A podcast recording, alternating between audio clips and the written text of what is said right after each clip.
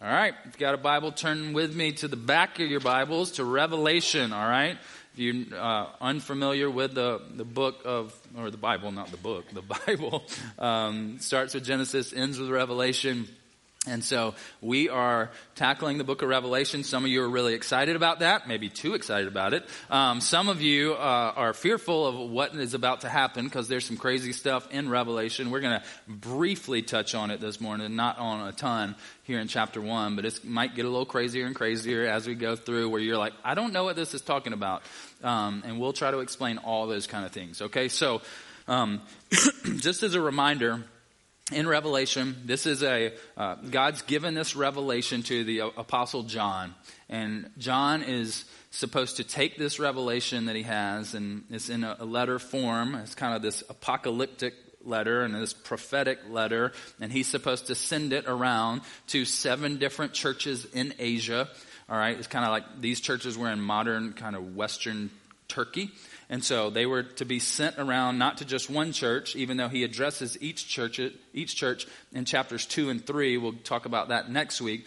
But they're to be sent to all these churches, read in all these churches, and they're to have, they're really ex- expressed to um, the universal church. So it's for, relevant for all of us for all time in God's church. Okay, so um, in this, you've got to realize and you've got to know, because this is a big part of what we're going to talk about today. The context that they're receiving this these letters in is intense persecution.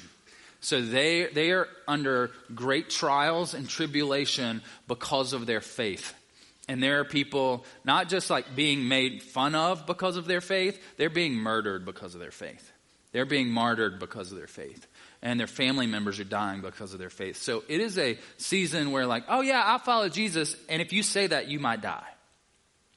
And so this letter and this revelation is meant for these churches to be encouraged, to say, hey, I want you to know who wins in the end.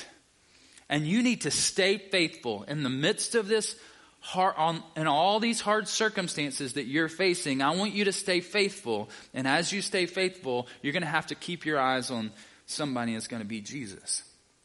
So he's reminding them of like what's to come in the future to encourage their present faithfulness. But for these churches, we're going to find out next week, there's a lot of compromise already happening. In the midst of this pressure, they're already compromising and they're like wavering in their doctrine. They're jumping into some immoral, like worldly, materialistic habits. And so I imagine for John, who possibly was an overseer of the overseer of these churches at one time, I can imagine he's pretty discouraged. Man, like these are churches that I've invested so much in, and now they're going this direction. And I know it's really hard. I know there's a lot of there's a lot of persecution happening, but I hate to see them go their own way. Maybe that's some of you this morning. You see maybe a church that you grew up in, and now we have the ability to like listen to sermons from just about any church we want to listen to. And you go, man, I grew up in this church and they faithfully preached the gospel. And you went back and you listened to a sermon recently and you're like, man, they didn't even open their Bible. Or you see another church and you're like, man, they're just, it feels like they're compromising and they're giving in to whatever the world says they should do, and they just do that. And we can find ourselves discouraged. And when we find ourselves discouraged because of trials and because of the temptation to compromise in other churches, we can run to a lot of things to find our comfort, right? We can run to the, the pleasures of this world. Like, man, I'm just going to go find comfort here. If I just keep my job, keep a good, healthy bank account, even though everything else is crazy, I'll be okay. Or if I just run to these people, they're my good family and they're my friends. They'll tell me what I want to hear and they'll encourage me. Because if you keep running to those types of things, you're going to find yourself even in, in, a bigger mess and more discouraged in the long run. You might be more encouraged in the short term, but in the long run, you're going to be more discouraged. So, if we can't run to all these other places, who do we run to? Who should we listen to? Who should we look at to find encouragement, to find assurance in the midst of trials? That's what we're going to answer this morning.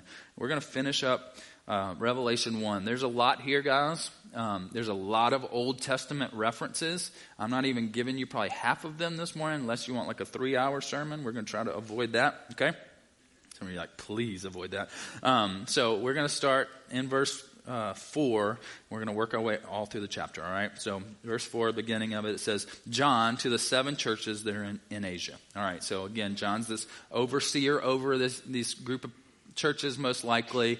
And down in verse 11, it's not going to be on the screen, but it says who those seven churches are. It says, Write what you see in a book Send it to the seven churches to Ephesus, to Smyrna, to Pergamum, to Thyatira, and to Sardis, and to Philadelphia, and to Laodicea. So these are seven real churches that he's going to send this letter to. This letter is going to kind of circulate among these churches, but it's critical that we know what the number seven represents in Revelation because this number is going to show up over and over. It's a number that shows up all the way through Scripture, but seven in Revelation especially is going to refer to completeness or fullness. Okay? So we look back to creation. Seven days of creation. It's good. Everything's like, this is the complete creation, all right? And in Revelation, we're going to see this number show up over and over. So you got to know this is going to refer to being complete or full. So he's writing to kind of the complete picture of churches. So it's not just for seven local churches.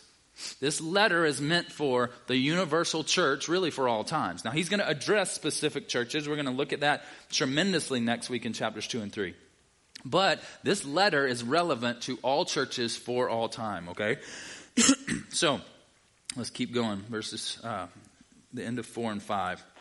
Grace to you and peace from him who is and who was and who is to come. And from the seven spirits who are before his throne, and from Jesus Christ, the faithful witness, the firstborn of the dead, and the ruler of kings on earth. So, they're typical greetings in like letters in the New Testament right here. Grace and peace, right? Paul writes that often in his letters. Grace and peace to you. But if you are struggling and you're in this overwhelming context where you're being persecuted all the time and a family member might die or you might die, don't you think you really want grace and peace?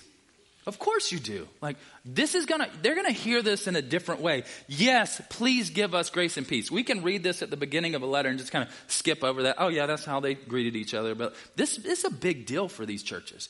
Grace and peace is going to come to them. Now, that's a big deal, but who the grace and peace comes from is the bigger deal. Right?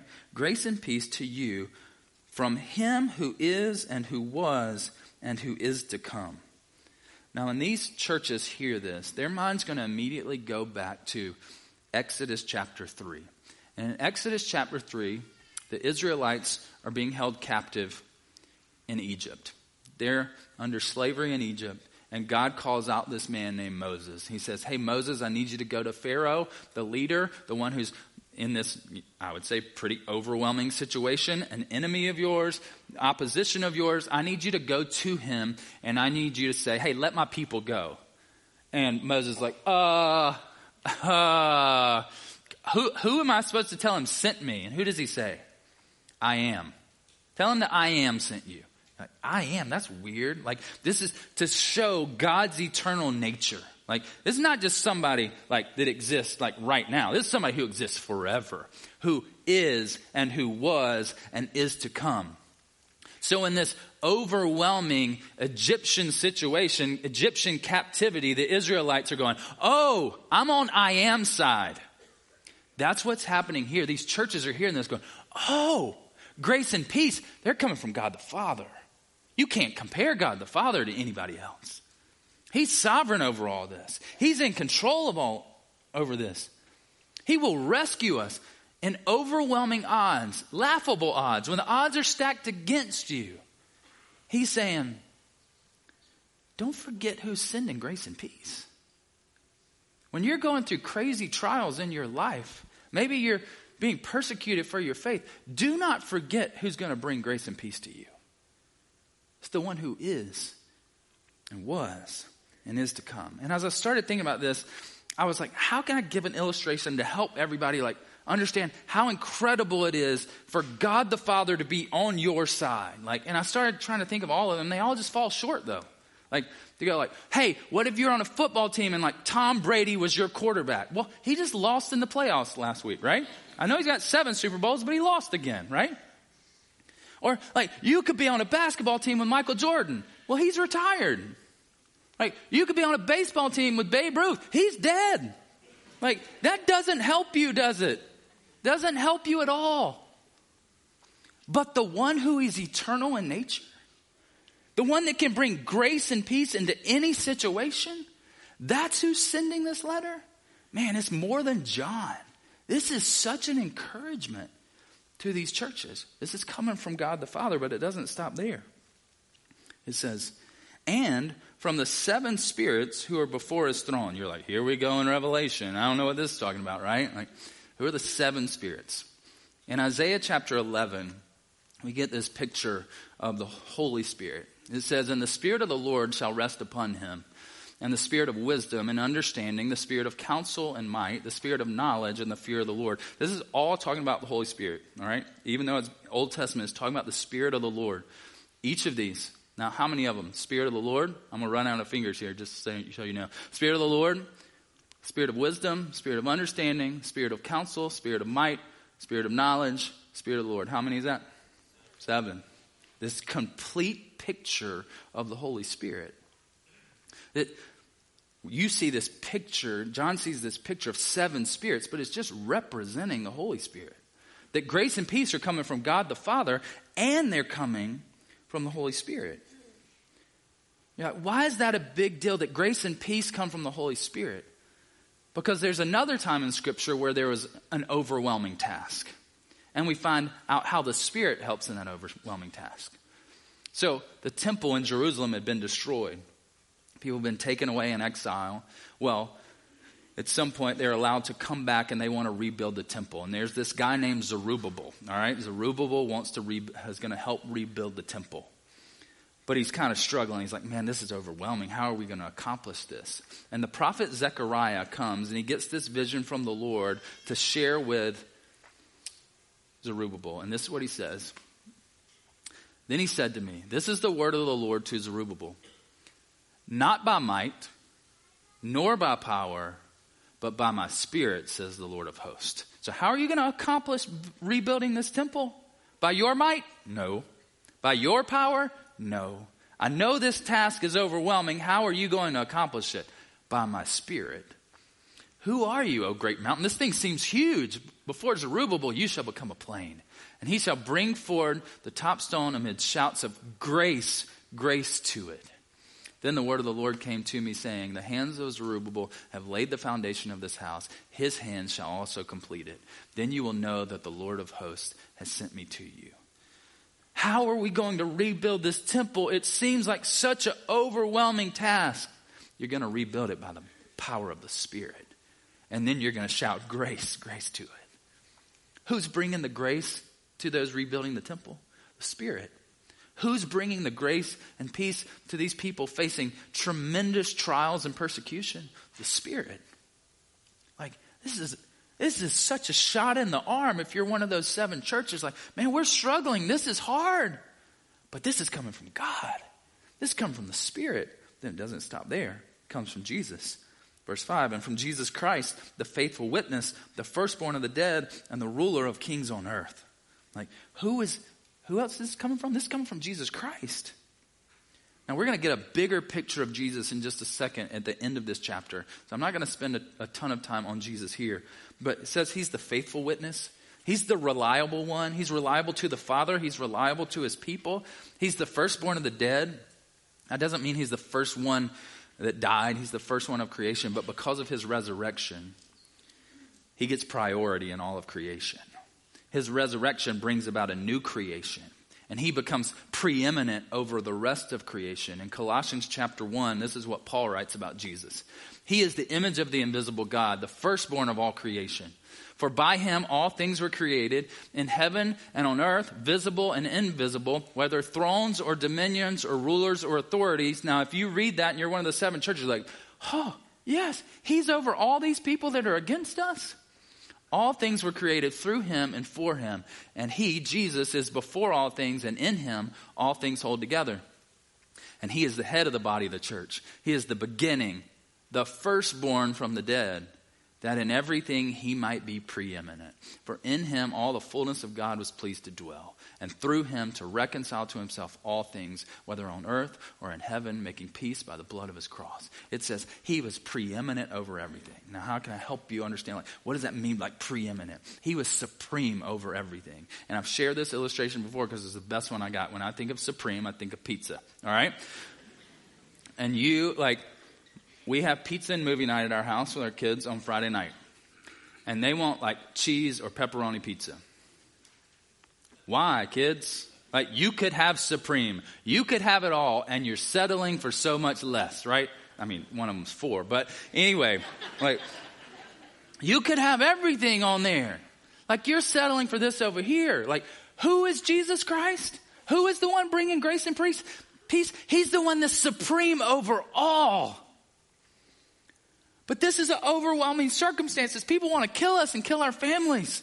Do not forget that Jesus is supreme. He's going to bring grace and peace to the situation. This is good news for these churches. Great news. And then at the end of verses 5 and 6, it says, To him who loves us and has freed us from our sins by his blood and made us a kingdom priest to his God and Father. To him be glory and dominion forever and ever. So it's just this statement of praise. We sing a, a, song called the doxology in church. It's just a statement of praise. That's what John's doing here. I'm just going to praise Jesus for a second.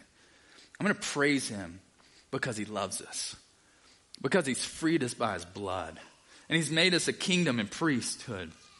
Like, this is great news. We don't have time to look at it, but in Exodus chapter 19, write that down Exodus 19, 3 through 6. Look through that later. Um, but it's when the Israelites, they were overwhelmed. Again, an overwhelming situation, right? They're overwhelmed. They've just come out of captivity. They're wandering around in the wilderness. And at this point, God says to through Moses, like, "Hey, I'm going to make you a kingdom and a priesthood. Like you're you're this nation. I'm going to separate you and make you into something. I'm going to give you a new identity." And that's what right here John is trying to remind them of. Jesus through this revelation is reminding those churches, "I'm not just bringing grace and peace, but I want to remind you of your identity. Don't forget it. Don't forget who you are." So then we go down to verse 7. Behold, he, Jesus, is coming with the clouds, and every eye will see him, even those who pierced him, and all tribes of the earth will wail on account of him. Even so, amen. Guys, don't make this complicated. Jesus is coming back. He's going to return, and he's going to set everything right. So even when the situation is hard for this local context, Jesus is coming back. He's going to, vindic- vindication is coming with him, right? And you get this picture from Daniel chapter 7, which we're going to look at in a little bit, or talk about in a little bit. Daniel chapter 7, that's one of these chapters uh, that you need to look back through as we read Revelation, all right? It's going to help you understand a lot, all right? Daniel 7, you get this picture of the Son of Man coming on the clouds. The one that's going to rule and reign in a forever eternal kingdom is coming back, and he's going to bring vindication. That's the picture here, all right? And it says, all people are going to mourn and they're going to weep over their sins. Like, Jesus is going to come back, and in his holiness and righteousness, you're going to be like, oh man, you're holy, I'm not. Like, it's going to be a lot, a lot worse than, oh man, right? Um, that's, that's the picture we're getting of Jesus here. He's coming back for his church. That's an awesome thing. But everybody's going to face that reality, all right? And then verse 8, God's going to double down on a lot that he's already talked about. He says, I'm the Alpha and the Omega, says the Lord, Lord God, who is and who was and who is to come, the Almighty. Just in case, churches, you didn't realize, you didn't understand it the first time, I'm the Alpha and Omega. That's the beginning and ending letters of the Greek alphabet, all right? Where he goes, I'm covering it all who is and was and is to come. I'm over all history. Even this part of history right now that you're stuck in, in the middle of, of Roman persecution, I'm over it. Don't forget it. I'm still the Almighty. So, you get this incredible greeting here. that we could just run by, but this greeting is saying, hey, this is not just from John. This is from God. And you get this picture of the Trinity. It doesn't say Trinity, but God the Father and the Spirit and God the Son, Jesus Christ. This is where grace and peace are coming from. So pay attention. And if you want to find assurance, you better pay attention to what's coming next, all right? So then, verse 9 I, John, your brother and partner in the tribulation and the kingdom and the patient endurance that are in Jesus, was on the island called Patmos, and on account of the word of God and the testimony of Jesus. So we've already talked about this last week and this week. This is where John identifies himself as the one writing. And he's writing from where? He's writing from Patmos. This is this island that he's been exiled to. Why? Because of his faith. Because he's proclaimed the gospel and he's been put on an island alone. He wasn't just made fun of, he was literally sent to an island to die there. Some people think he may have gotten off that island near the end of his life, but either way, he's sent to an island, exiled because of his faith. So, as a result, he says, I'm your brother and partner in tribulation. I'm a fellow partaker in this tribulation and in the kingdom and in the patient endurance. Like, I get it, guys. That's what he's saying. All these churches, I'm with you. I understand what you're going through because I'm right there with you. Not only is God sending this letter, but I get it. I'm, I understand. Then verses 10 and 11. I was in the Spirit on the Lord's day, and I heard behind me a loud voice like a trumpet saying, Write what you see in a book and send it to the seven churches. And that's where he lists the churches. So what's happening here is he's going, look, he's, he's finally getting this vision. But it's not a vision yet, it's just sounds. And this sound is like a trumpet coming from behind him. And this sound is loud and it's piercing and it's clear, and he understands it. And this kind of harkens back to Old Testament prophets where they would hear clearly from the Lord God. And he's going, I was in the Spirit on the Lord's day. He's like, I was kind of in the spiritual zone. I was listening and hearing clearly and directly from God. And it was on the Lord's Day. It was on a Sunday. I don't know why he gives us that, that um, detail, but he does. I was listening. Uh, I'm kind of hearing from the Spirit. I'm not kind of, I'm hearing directly and clearly from the Spirit on this day. And I'm hearing this, and it sounds like a trumpet. And again, this is like Old Testament. Oh, yeah, this is how Old Testament prophets heard from the Lord. And he says, I want you to send it to all these churches.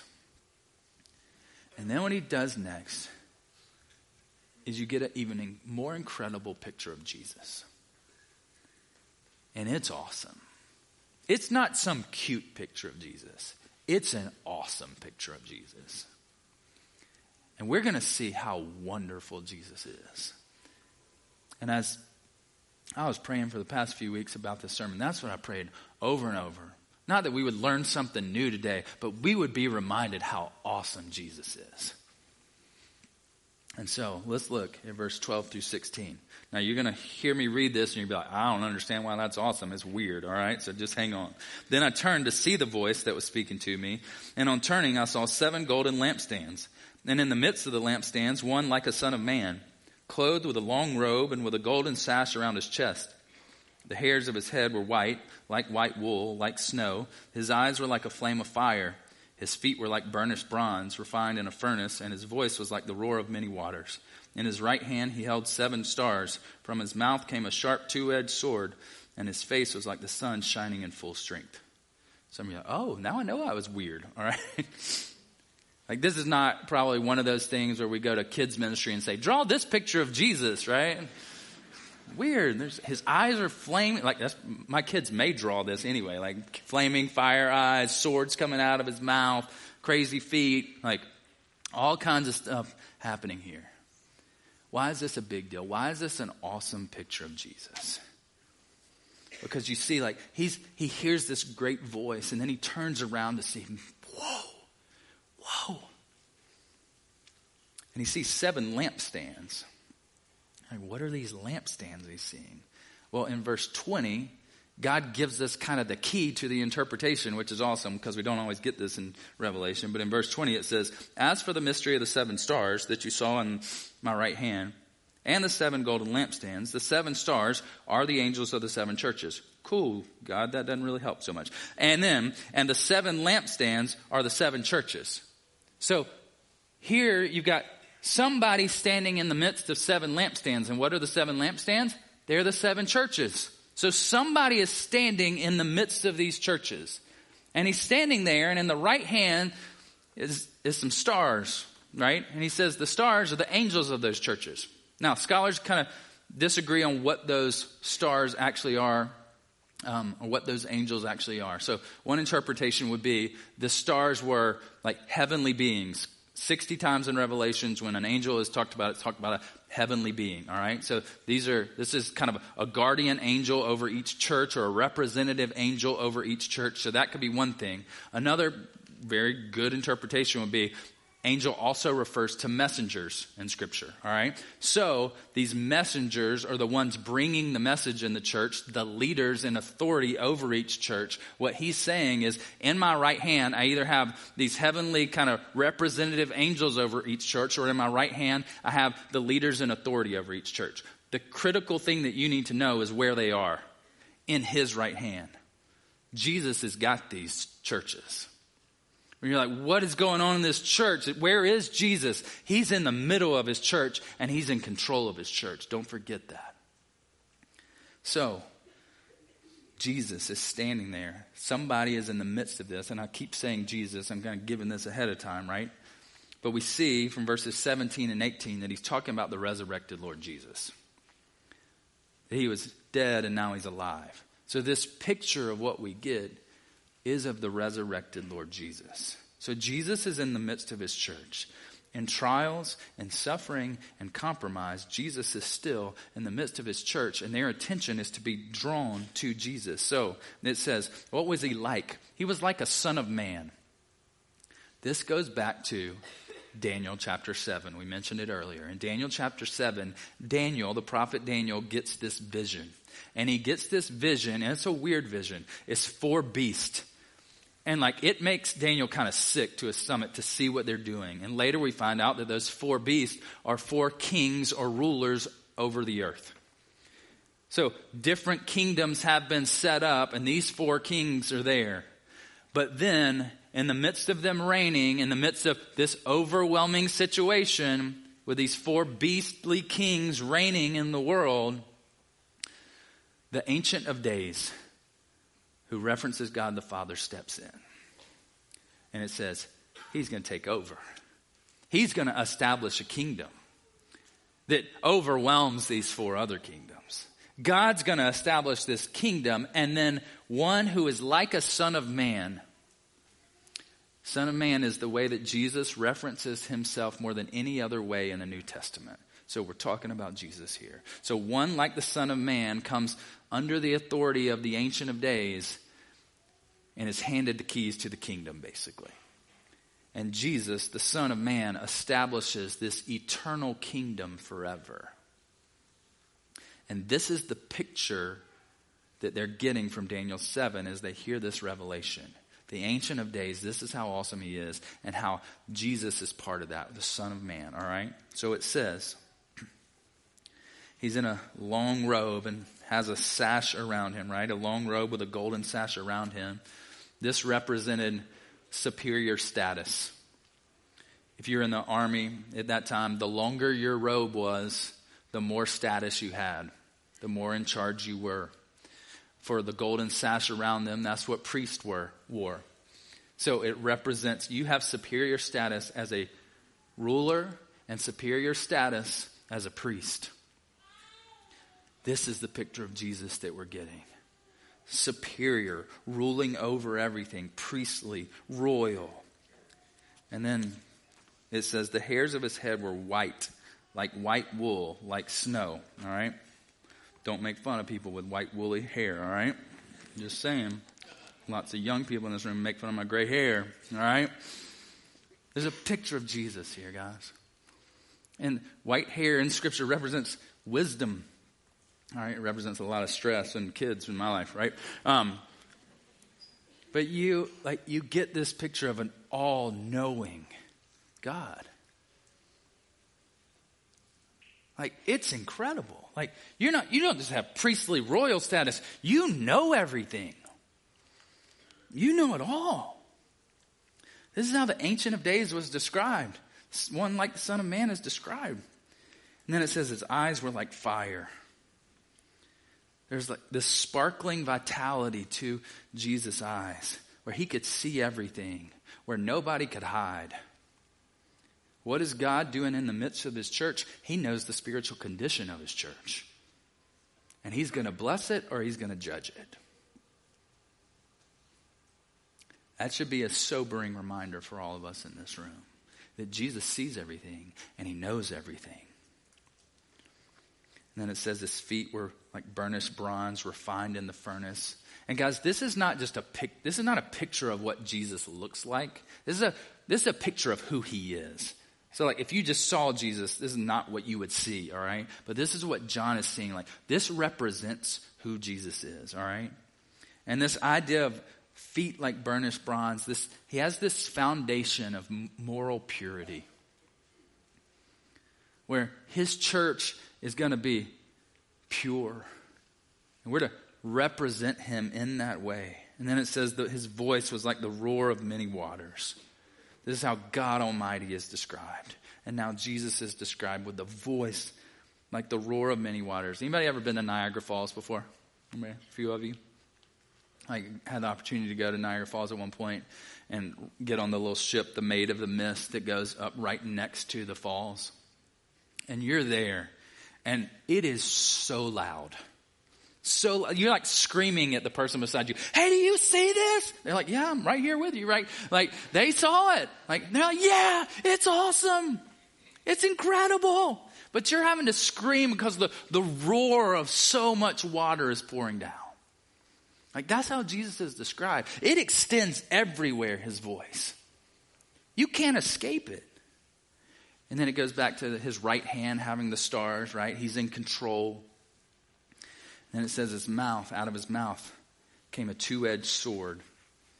We're reminded in Hebrews chapter 4 about God's word. For the word of God is living and active, sharper than any two edged sword, piercing to the division of soul and of spirit, of joints and of marrow, and discerning the thoughts and intentions of the heart. God's word is piercing and here out of Jesus' mouth, you get God's words that are piercing. Piercing words of judgment. Where he's going to judge the disobedience of the church, he's going to judge the world.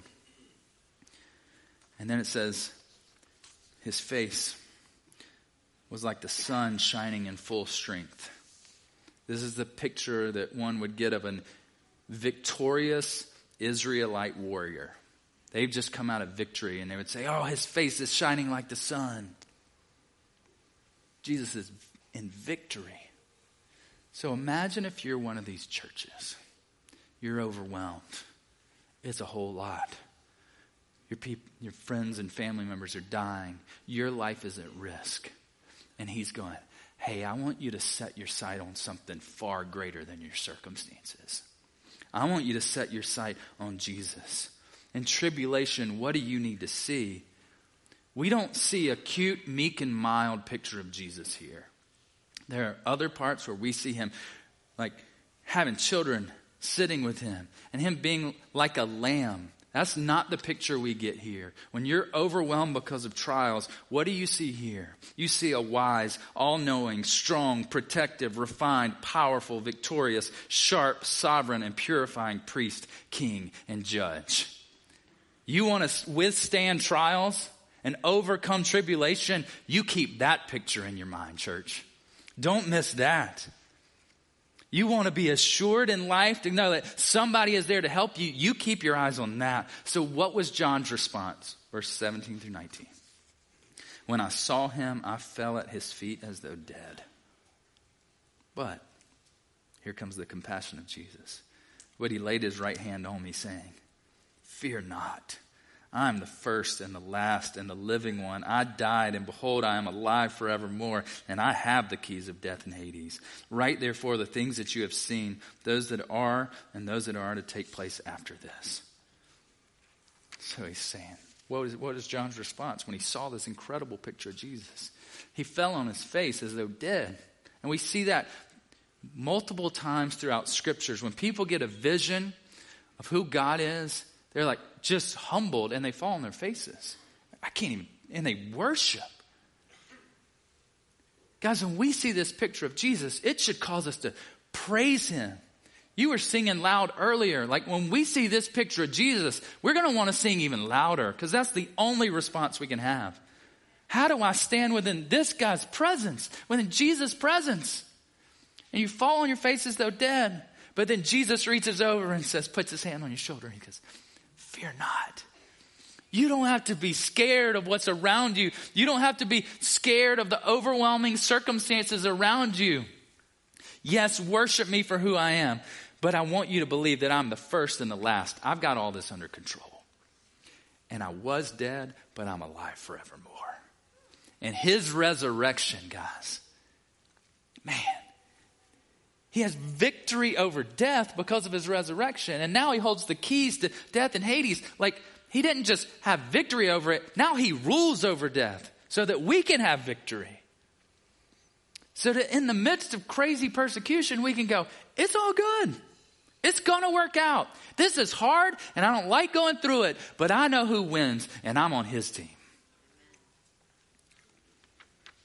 So why should John not fear? Why should these churches not fear? Why should we be assured? Or how can we be assured? Guys, I want you to find your assurance by focusing your attention on Jesus. Find your assurance in life by focusing your attention on Jesus. When you're unjustly persecuted, fix your eyes on Jesus for assurance. If you're trying to figure out where do I look when these trials are coming at me over and over, you put your attention on Jesus because Jesus is saying, I got this. Don't you worry, I got this. How do we respond to this picture? My hope and my prayer has been that all of us would be respond the way John responded. That we would worship because of how awesome Jesus is.